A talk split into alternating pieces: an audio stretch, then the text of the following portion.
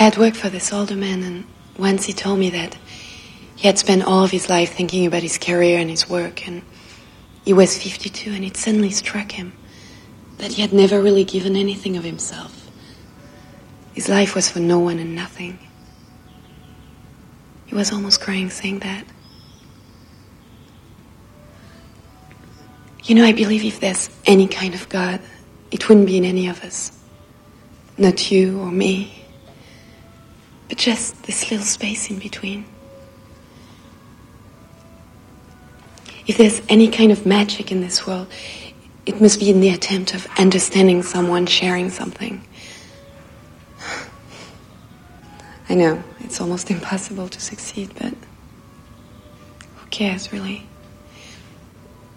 The answer must be in the attempt.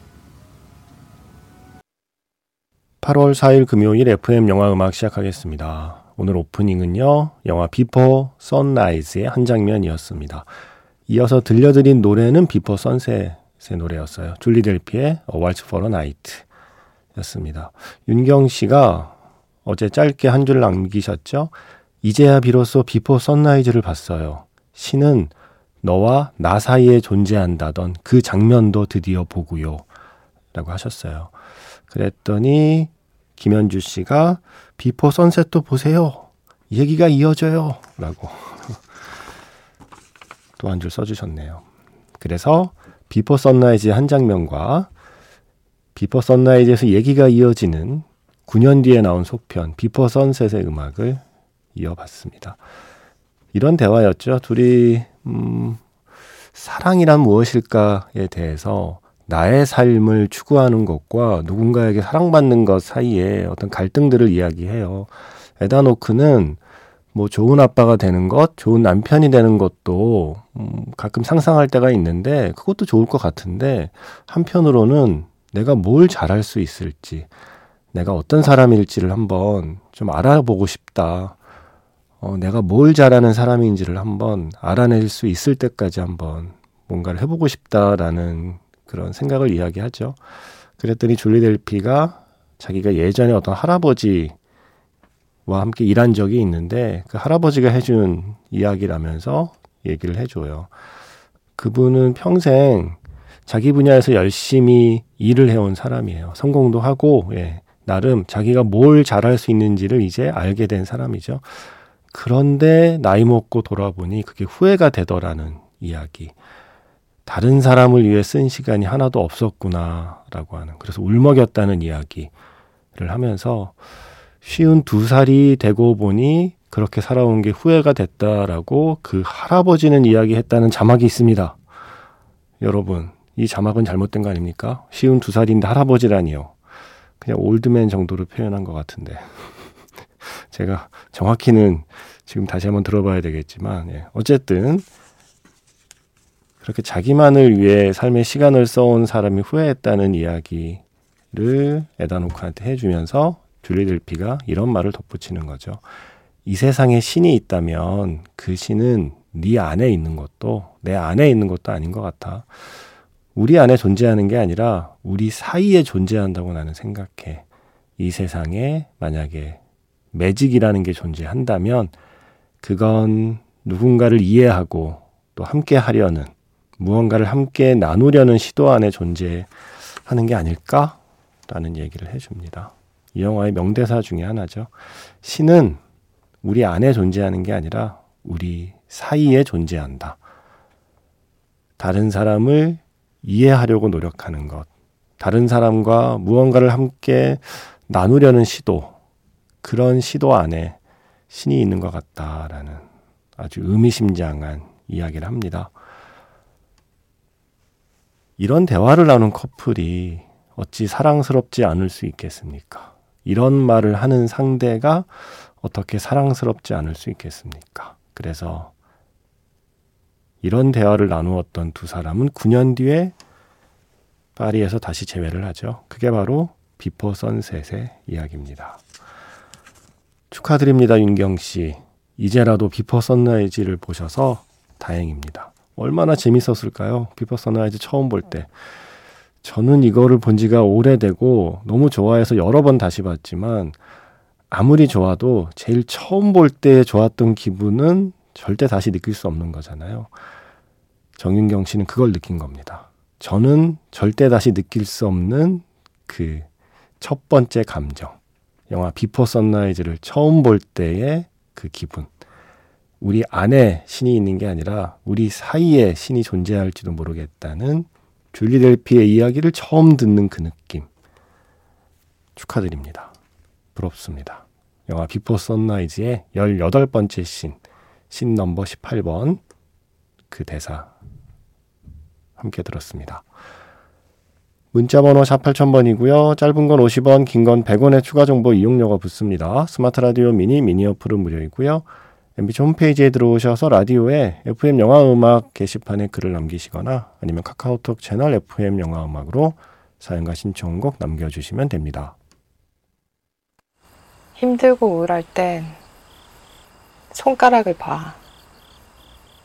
그리고 한 손가락, 한 손가락 움직여. 그럼 참 신비롭게 느껴진다. 아무것도 못할 것 같은데 손가락은 움직일 수 있어.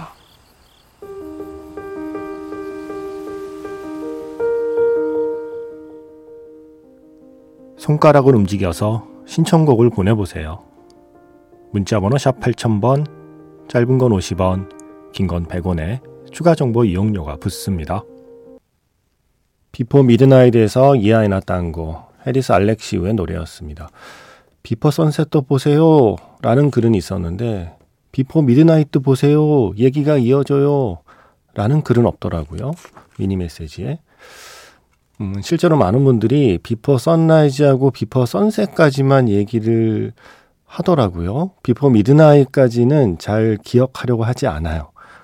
뭐 조금 쓸쓸했다, 슬펐다. 제시와 셀린느도 그렇게 나이 먹은 걸 보니 좀 서글펐다, 뭐 이런 반응이 많고, 왠지 비포 이 3부작을 비포 2부작으로 마음속에 담아두려는 분들이 있는 것 같습니다. 하지만 저는 이 시리즈는 trilogy로 기억해야 한다고 생각합니다. 비포 미드나잇까지가 이야기의 완결이라고 생각합니다.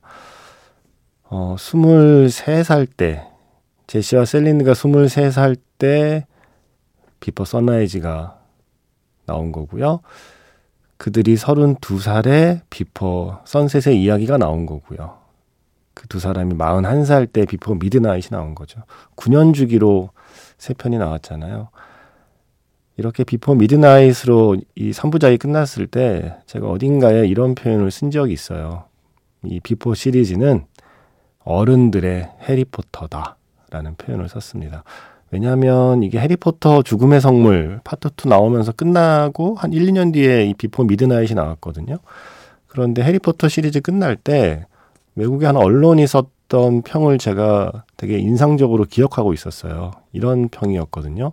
해리포터는 주인공 해리가 사느냐 죽느냐에 대한 이야기가 아니다. 해리가 삶과 죽음을 어떻게 바라보게 되었는지를 이야기하는 작품이다.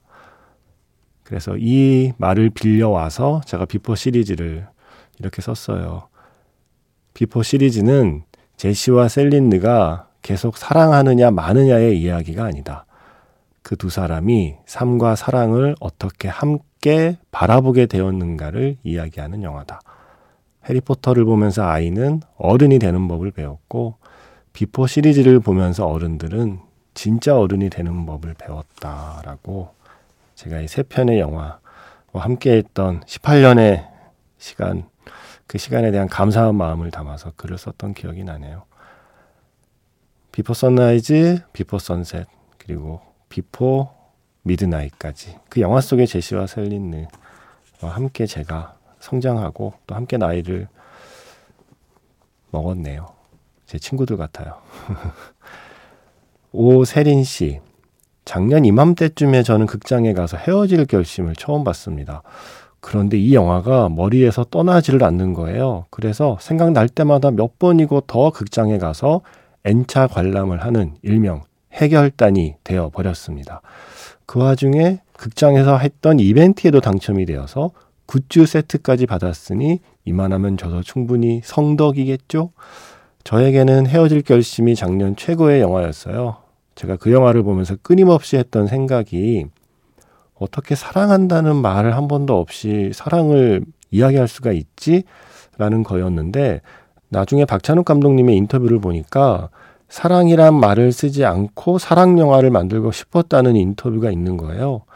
와, 정말 대단한 감독님 아니신가요? 저 같은 일개 관객도 감독의 의도를 정확하게 파악할 수 있게 영화를 만드셨으니까요. 보통 헤어질 결심하면 안개를 가장 먼저 떠올리지만 저는 사운드 트랙에 이 곡이 제일 좋더라고요. 노래 신청할게요. 헤어질 결심 사운드 트랙에서 서래 서래 영화 헤어질 결심의 스코어죠. 서래 신청해 주신 오세린 씨 고맙습니다. 이어서 들려드린 곡은 영화 슬픔의 삼각형에서 마랭 마레의 파리 성 주누비에브 성당의 종소리였습니다. 이 곡 신청해 주신 분은 임영훈 씨예요. 얼마 전에 슬픔의 삼각형 너무 재밌게 봤습니다. 이 삼각형이라는 게 얼굴 미간의 주름을 이야기하는 거지만 동시에 계급사회 피라미드를 의미하는 건지도 모르겠다는 생각을 했습니다. 마지막 장면도 여운이 남더군요. 영화에 자주 흐르는 음악을 어디서 들어본 것 같아서 찾아보니까 1991년 작품 제라르드 파르디우가 주연한 세상의 모든 아침이라는 영화에 나오는 마랭 마레의 곡 파리 성 주누비에브 성당의 종소리라는 곡이더군요. 17세기, 18세기의 실존 인물인 작곡가 생트 꼴롱부와 그의 제자 마랭 마레와의 이야기를 다룬 영화. 세상의 모든 아침. 그 영화도 오랜만에 다시 보고 싶어졌습니다.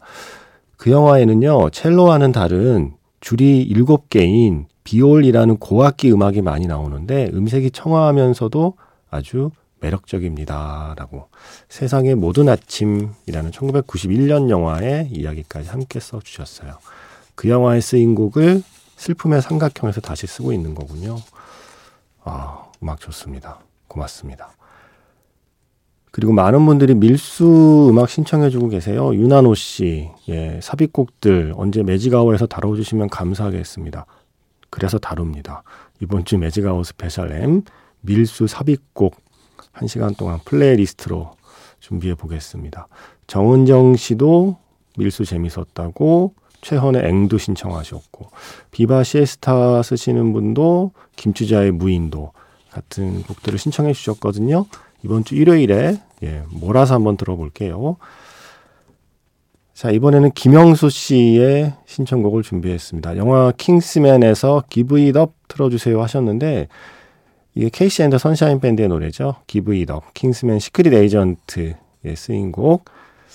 이 곡에 이어서 하나 더 좀 신나는 곡 붙여보겠습니다. 영화 밀크, 마션 뭐 이런 작품에 쓰인 곡입니다. 더 휴스 코퍼레이션의 락더 보트까지 두 곡 이어 듣겠습니다.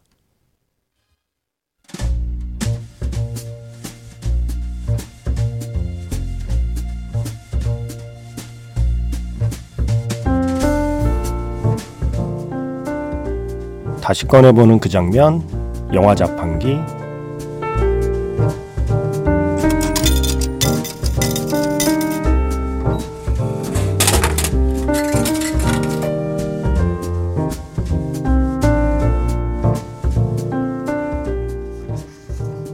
꺼내보는 그 장면, 영화 자판기. 오늘 제가 자판기에서 뽑은 영화의 장면은요.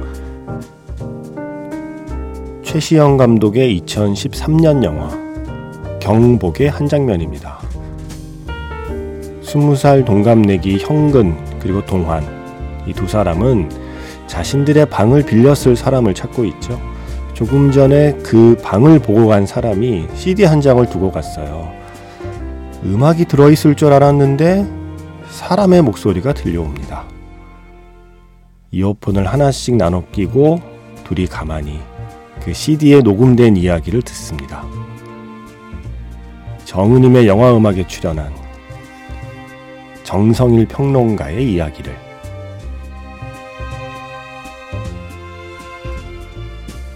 야, 응? 이 CD랑 응. 알갱이랑 응. 음악이 틀린데? 아, 섞였나 보지. 야 잠깐 와서 들어와봐. 왜 왜? 야, 지목 쏘는 건 것 같아. 아 진짜? 어. 봐봐. 너 들어봐. 다시 내려줄게. 어. 지 목 소리야? 어, 지 목 소리야. 들어봐. 임소요를 만들기 전에 지하정커는 신문을 보고 있었답니다. 신문을 네. 우연히 보고 있었는데 한두 소년에 관한 이야기를 읽게 되었습니다. 그 이야기인즉슨 지방의 수많은 소년들이 지금 중국에는 수많은 소년들이 한탕하기 위해서 돈 벌기 위해서 도시로 도시로 몰려들고 있다고 합니다. 하지만 도시에 모여온다고 해서 갑자기 돈 버는 게 아닙니다. 당연히도 지구상의 어디에서나 마찬가지로 이 소년들은 북경에 올라와서 무언가 어떻게 해서든지 노력해봤지만 아무것도 되지 않았습니다. 두 소년은 그저 매일같이 굶는 게 일이었었고 소매치기나 하면서 국수를 먹으면서 텔레비전을 그날 보고 있었다고 합니다. 텔레비전을 이러고 보고 있었는데 텔레비전에 나온 뉴스인 즉슨 한 노동자가 아무 일도 되지 않고 실직까지 당하자 사회주의에서 실직을 당한 겁니다. 네. 실직을 당하자 너무나 분개한 나머지 공장에 찾아가서 폭탄으로 자살을 해버렸다는 겁니다. 그걸 지켜보던 소년이 옆에 있는 친구에게 얘기했습니다. 아, 이런 방법이 있었군. 우리 은행이나 털어서 돈을 벌면 어때? 라고 얘기한 겁니다. 네. 이두 소녀는 평소에 그렇게 열심히 삐짜 홍콩 액션 영화를 그렇게 열심히 보았다고 합니다. 그리고는 사지에 폭탄을 만든 다음에 고향에 계신 어머니에게 두 소녀는 편지를 열심히 썼습니다. 그런데 또 한 소녀는 별로 할 말이 없었습니다. 그래서 우두커니 있다가 라디오에서 흘러나오는 노래를 들었습니다. 그건 대만 가수 임현재가 부른 임소유라는 노래였었습니다. 그는 어머니에게 별달리 할 말이 떠오르지 않아서 그냥 그 가사를 베끼기 시작했습니다. 그리고 그 편지는 이 소년이 고향에 보낸 마지막 편지가 되었습니다. 왜냐하면 그 폭탄 조작을 잘못해서 은행에 뛰어들었던 두 소녀는 그 자리에서 폭발해서 즉사해버렸기 때문입니다.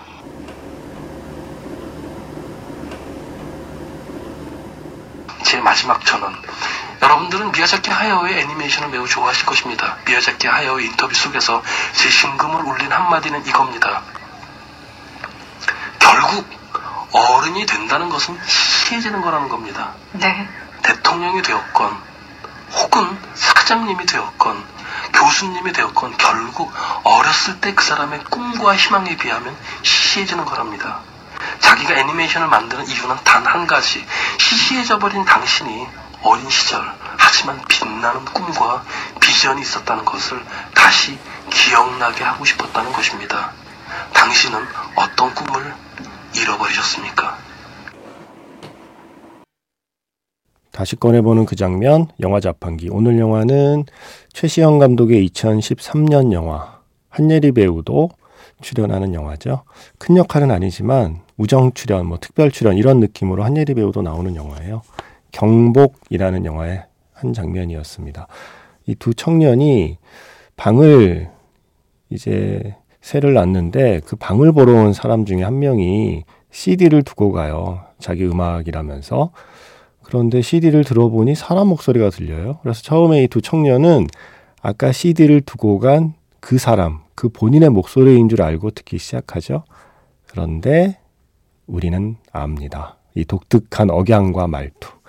바로 정성일 영화 평론가가 라디오 프로그램에 출연해서 지하장커 감독의 2002년 영화 칸영화제 경쟁 부문에 진출했던 임소요라는 영화 얘기를 하고 있다는 거를 눈치를 채게 되죠.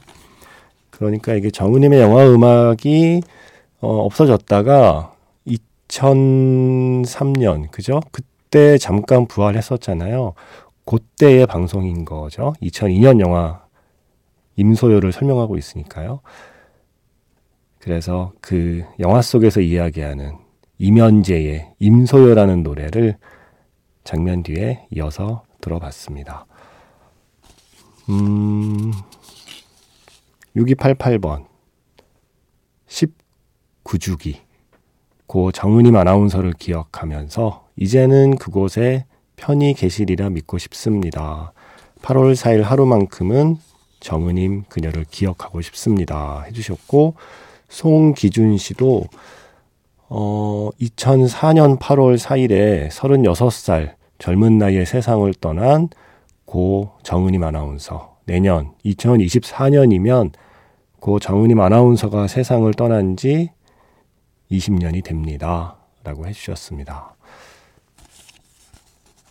고 정은임 아나운서 보고 싶습니다. 라고 하시면서 예전에 정은임의 영화 음악 어, 라디오로 들었던 추억을 쭉 써주셨어요.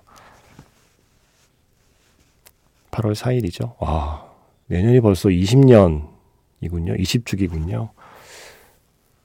시간 빠르네요. 음, 6288 쓰시는 분의 신청곡을 준비했습니다. 예전 정은임의 영화 음악 시그널 중에 하나였죠. 한스 짐머의 You Are So Cool, 트루 로맨스의 음악 오늘 마지막 곡입니다. 내일은요, 다음 주에 개봉하는 영화 콘크리트 유토피아의 감독 엄태아 감독님이 출연하십니다. 영화 진짜 괜찮아요. 예, 이 괜찮은 영화를 만든 괜찮은 영화 감독과 함께 이야기를 나눠보겠습니다. 지금까지 FM 영화 음악 저는 김세윤이었습니다.